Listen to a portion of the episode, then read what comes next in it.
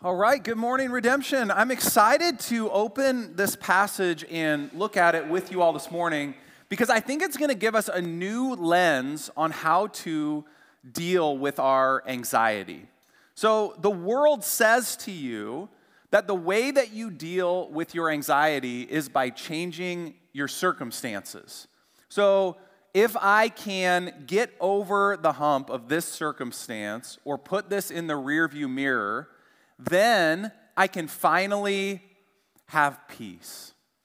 But the problem with that is once we get over the hump of our latest anxiety, those of us who have lived a little bit longer know that there's just another anxiety to come. There's another problem to come. We've experienced enough trouble in our lives to know that we never get past the trouble. And so what Jesus is going to say to us in this passage is something really straightforward. He's going to say, in this world, you will continue to have trouble. That's the bad news. You never get over the hump. There's always another problem coming your way. But he says it's possible to have peace in the midst of the trouble. And the key is just in two words that Jesus says in the text.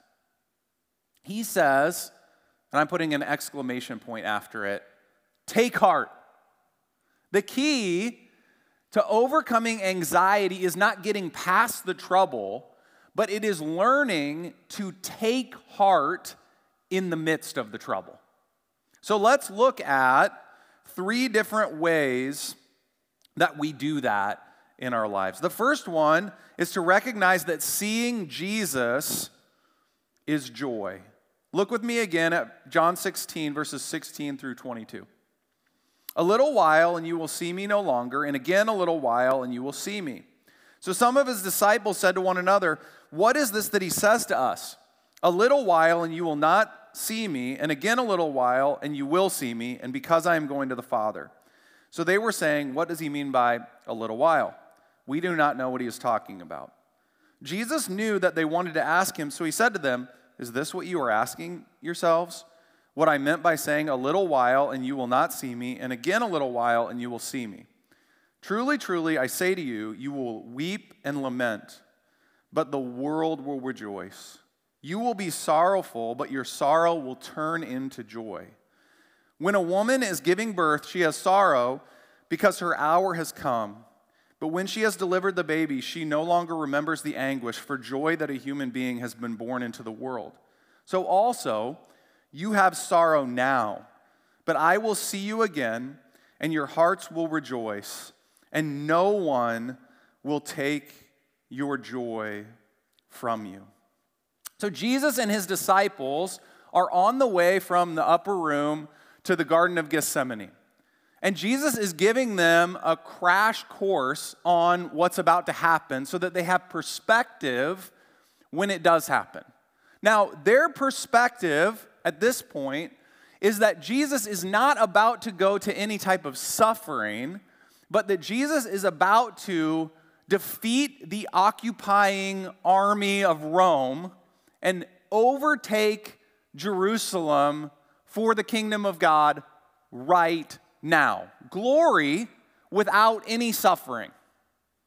And Jesus is saying something very different is going to happen. And he's explaining it in this figure of speech that must be true to what happened because of how awkward the narrative is, right? Like John is describing what happened. They're like, okay, you said a little while, you won't see me, then a little while after that you'll see me. And then Jesus is like, yeah, I think you guys are asking what I'm talking about when I said a little while you won't see me, then a little while you will see me. And then they're like, yeah, we're wondering what you're talking about when you're saying a little while we won't see you, and then a little while we will see you. And it's like repeated all these times. Well, it's repeated all these times because that's what really happened. And so everybody's like, what is going on? And Jesus, instead of speaking super plainly to them, because he knows that they're going to hightail and run right now if he tells them what's about to happen very, very clearly, and he still has more to teach them, uses an analogy to describe what's about to happen. And he uses this analogy of a woman giving birth to a child. And so Jesus says to them something that they would all have understood, even if they hadn't experienced it firsthand. And that's that it's really painful to have a child. But when a woman has a child, she forgets the pain because of the joy of seeing her child's face. And Jesus is saying something like that is about to happen. There's going to be a deep pain and anguish, but after the deep pain and anguish, there is going to be such joy that you will forget the pain that your heart just went through. Now, this makes all the difference in the world, right? Because for the disciples, they're about to experience the worst pain of their life. This best friend of theirs who has been with them for three years on the most epic camping trip ever, doing miracles. They have believed that he is the Savior of the world, and they are about to see him hanging on a Roman cross. And Jesus is saying the analogy for that is the anguish of a woman who is giving birth to a baby. Now that's so important because imagine, okay, you come off the elevator at a hospital and you're walking around on a floor of the hospital and you don't know what type of floor of the hospital that is. And you just hear people crying out in anguish. And you think to yourself, these people are dying. This is horrible. I wish I wasn't here. I wish I could get out of here. I didn't want to experience this type of pain. What if your impression was that that's a cancer ward where everyone is dying, but you find out at some point when you're on the floor that it's the maternity ward? Your perspective changes entirely. Not because you're not hearing the cries of pain, but because you know that the pain is bringing forth joy. And Jesus is saying to his disciples, listen, yes, you are going to see pain, but the, beyond the pain, there is joy. And here's what Jesus is showing us about the joy we can have in him. We can have deep joy in him because his life is indestructible. The greatest enemy that we have is death. For us, death is like the cancer ward. There's nothing good that comes from it. You just die and it's over, six feet under.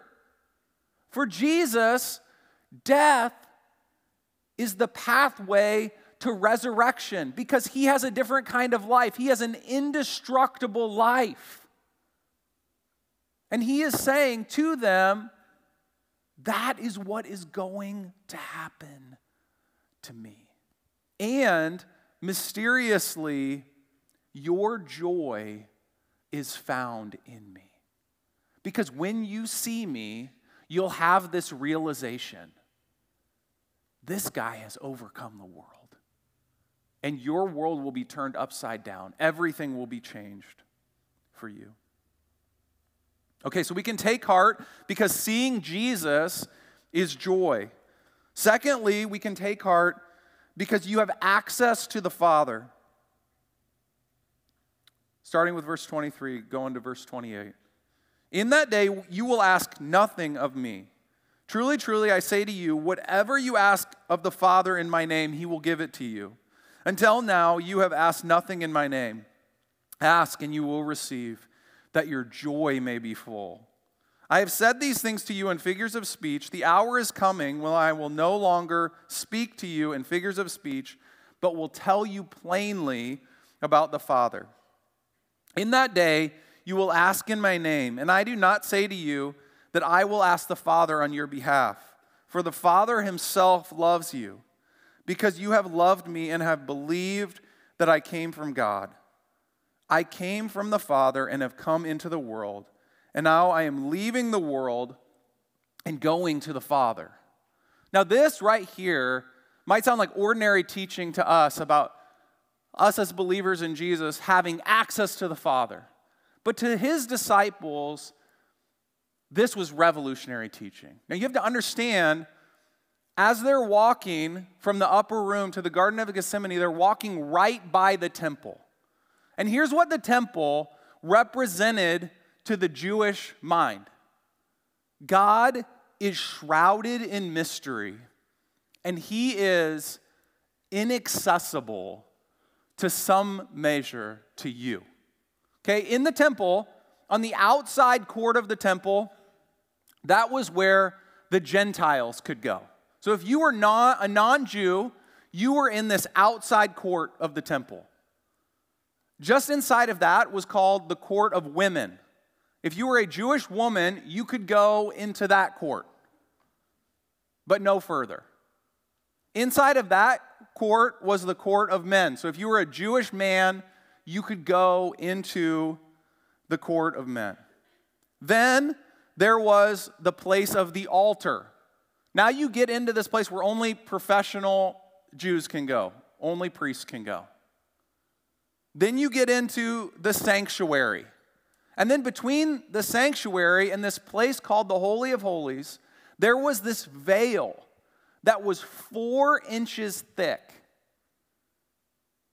And the high priest would only go into the Holy of Holies once a year.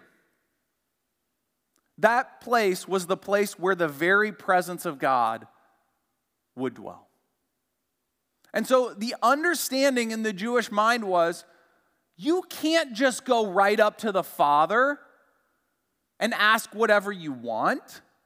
You can only go as far as he tells you that you can go, and no further. You have a distant relationship with God. But Jesus is saying that is all about to change because of what I'm about to do. Do you remember when Jesus died on the cross, the priest went and inspected the veil, and do you know what had happened? The veil was torn in two. Four inches thick. God from heaven, on the basis of the death of Jesus on the cross, tore the veil in two, symbolically telling us that a change had happened in the spiritual world. That now his presence was open to us by the blood of Jesus, because we no longer represent ourselves in coming into the presence of God. We are represented by Jesus. So much so that Jesus is saying in this passage, there's going to be a day coming, which we now live in now, now, where Jesus doesn't have to go to the Father for you, but you can go to the Father yourself. You can walk right into the Holy of Holies. You can sit down on God's lap, and you can ask him whatever you want to ask him. Okay, you guys know I've been into this like documentary kick. I'm watching a documentary on the Roosevelt family right now, okay? So most recently I watched uh, one on Teddy Roosevelt. And I learned Teddy Roosevelt was just this full of energy, happy, larger-than-life type guy. And he loved the outdoors. He was the guy who liked to camp, liked to hunt, liked to ride horses. And he had a bunch of kids. And so when he was living at the White House, he let his kids ride horses on the White House lawn. Okay, but, but let me take it one step further. Okay? He didn't just let them ride horses on the White House lawn. They had the audacity to ask their dad if they could ride horses in the White House.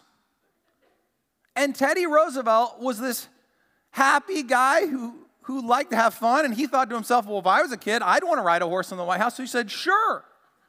So there are pictures of his kids riding horses up and down the stairs of the White House, like the giant staircase right on the entrance of the White House. Now, what would have happened if you were just some ordinary schmo riding your horse through Washington, D C at that point, and you thought, well, I heard that the Roosevelt kids ride horses in the White House, so I'm going to do it. You know what happened? You get shot. Do you know why they could do it? Because they were his kids. They could ask whatever they want, and he would give it to them. Everything has changed because of the death of Jesus and the resurrection of Jesus about what it looks like to have relationship with God. You can ride horses in his house. You can ask whatever you want and expect him to, with a smile, give you the best possible answer because he's your dad. You are no longer a distant slave interacting with a judge. You are a son or a daughter of God, not because of what you have done, but because of what Jesus has done. Question: are you enjoying the relationship? Are you treating relationship with God like a set of duties that you have to perform, or are you enjoying him? Coming close to him. Talking to him as you would talk to a friend. Asking him for what your heart really wants. Sharing with him what is really going on in your life. The good, the bad, the ugly, all of it. He wants that type of relationship with you. So we can take heart because seeing Jesus is joy, because we have access to the Father, and finally, because peace is found in Jesus. Look at verses twenty-nine through thirty-three. His disciples said, "Ah, now you are speaking plainly and not using figurative speech. Now we know that you know all things and do not need anyone to question you. This is why we believe that you came from God."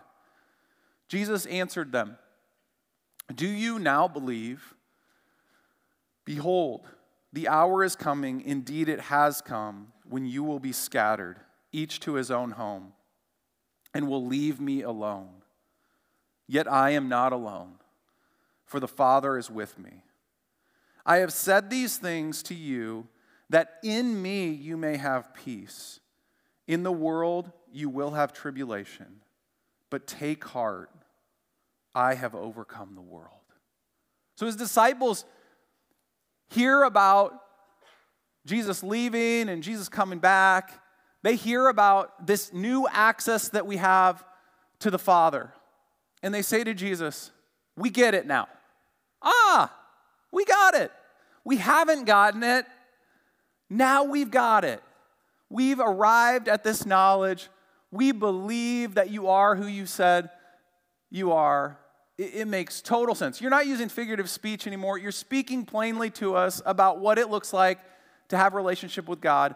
This is why we have believed that you were sent from God. We get it. This is awesome. We're all at, at the same place. And Jesus looks at them and he says, "Do you believe?"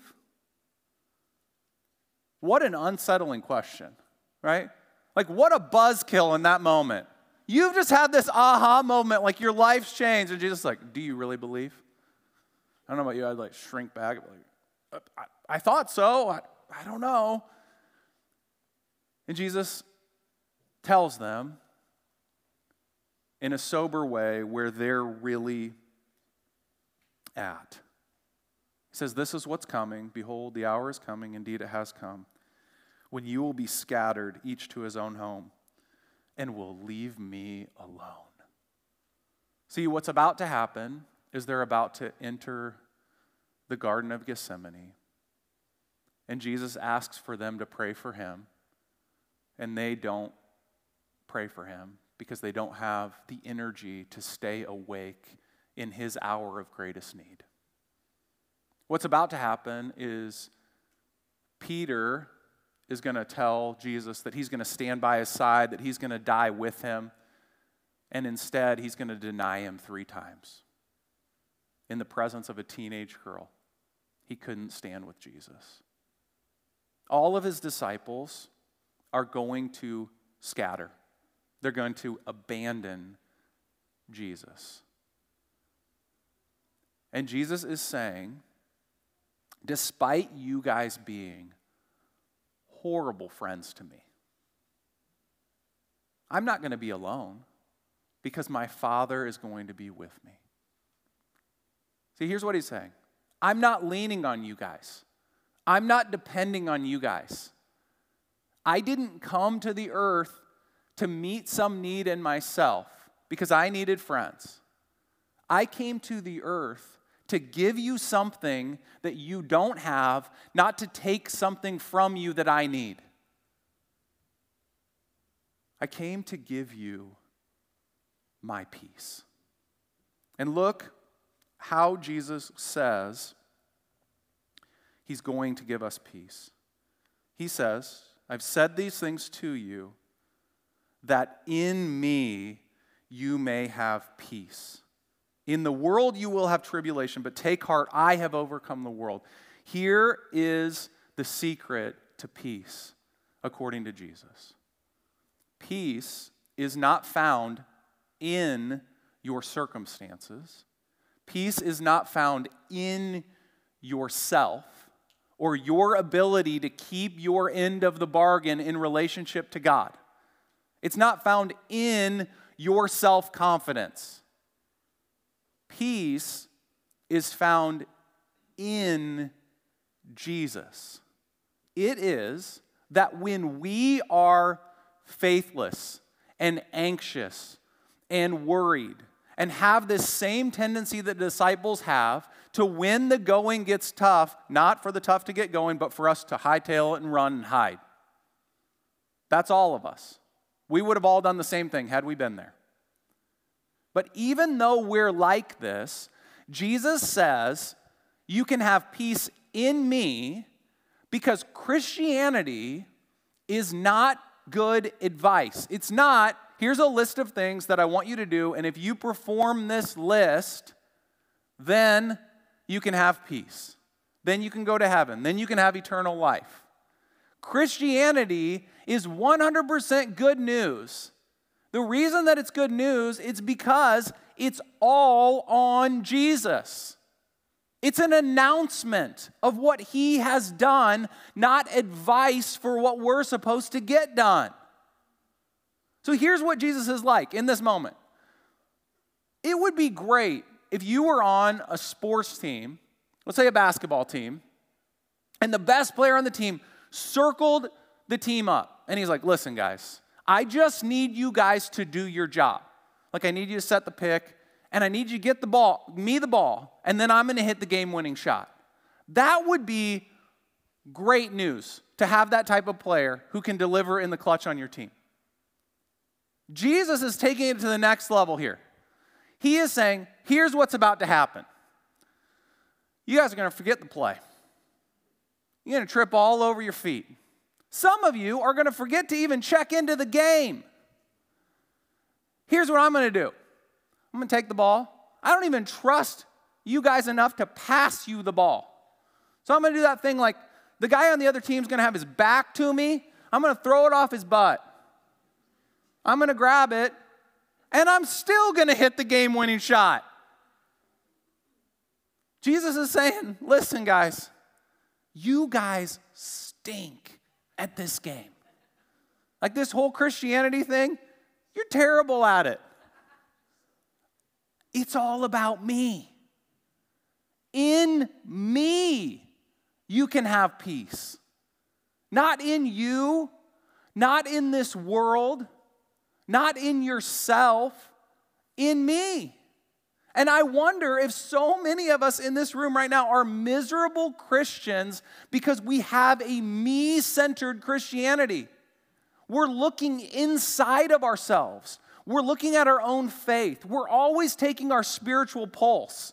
We're always asking the question, am I enough? Do I love my neighbor as myself? Do I pray enough? Do I read the Bible enough? And we're looking inside for peace. And every once in a while, we're going to King Jesus and we're saying to him, I got it. I finally arrived. I believe in you now. I've crossed enough T's, I've dotted enough I's, I've checked enough boxes. Now will you accept me? And Jesus looks at us right now and he says, do you believe? Really? I know you. You guys are pathetic. But that's okay. That's the whole point. That's why he came. He didn't come for cleaned up people. He didn't come for people who are filled with faith. He didn't come for people who get it. He came for miserable people. He came for sinners. God demonstrates his love in this. While we were still sinners, Christ died for us. We can have peace in him. We can have peace because of what he's done, not because of what we have done. So how does that apply to our lives? It applies to our lives in a million different ways. Because here's what's going to happen. Trouble and tribulation is going to come your way. And do you know what you're going to do? You're going to freak out. And if the trouble gets heavy enough, and if it gets hard enough, you might even have a crisis of faith. And you'll come to this place where you're like, I don't even know if I believe in Jesus anymore. My heart is so bogged down. I am so bothered. I am so overwhelmed. And you know what's going to happen, I hope? You'll remember Jesus' words. See what you're experiencing? In yourself, inside of you, in the world that you live in, there's only trouble. And I hope that in those moments, you'll remember this and you'll look up to Jesus and you'll hear him say, in me you can have peace. You can have peace in me because I have overcome the world. You're terrible at overcoming the world. You can't even overcome your own anxiety. But in me, peace. See, peace is an announcement of what Jesus has done apart from you, not a list of things that you have to do.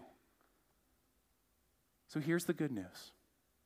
We always have something to rejoice about.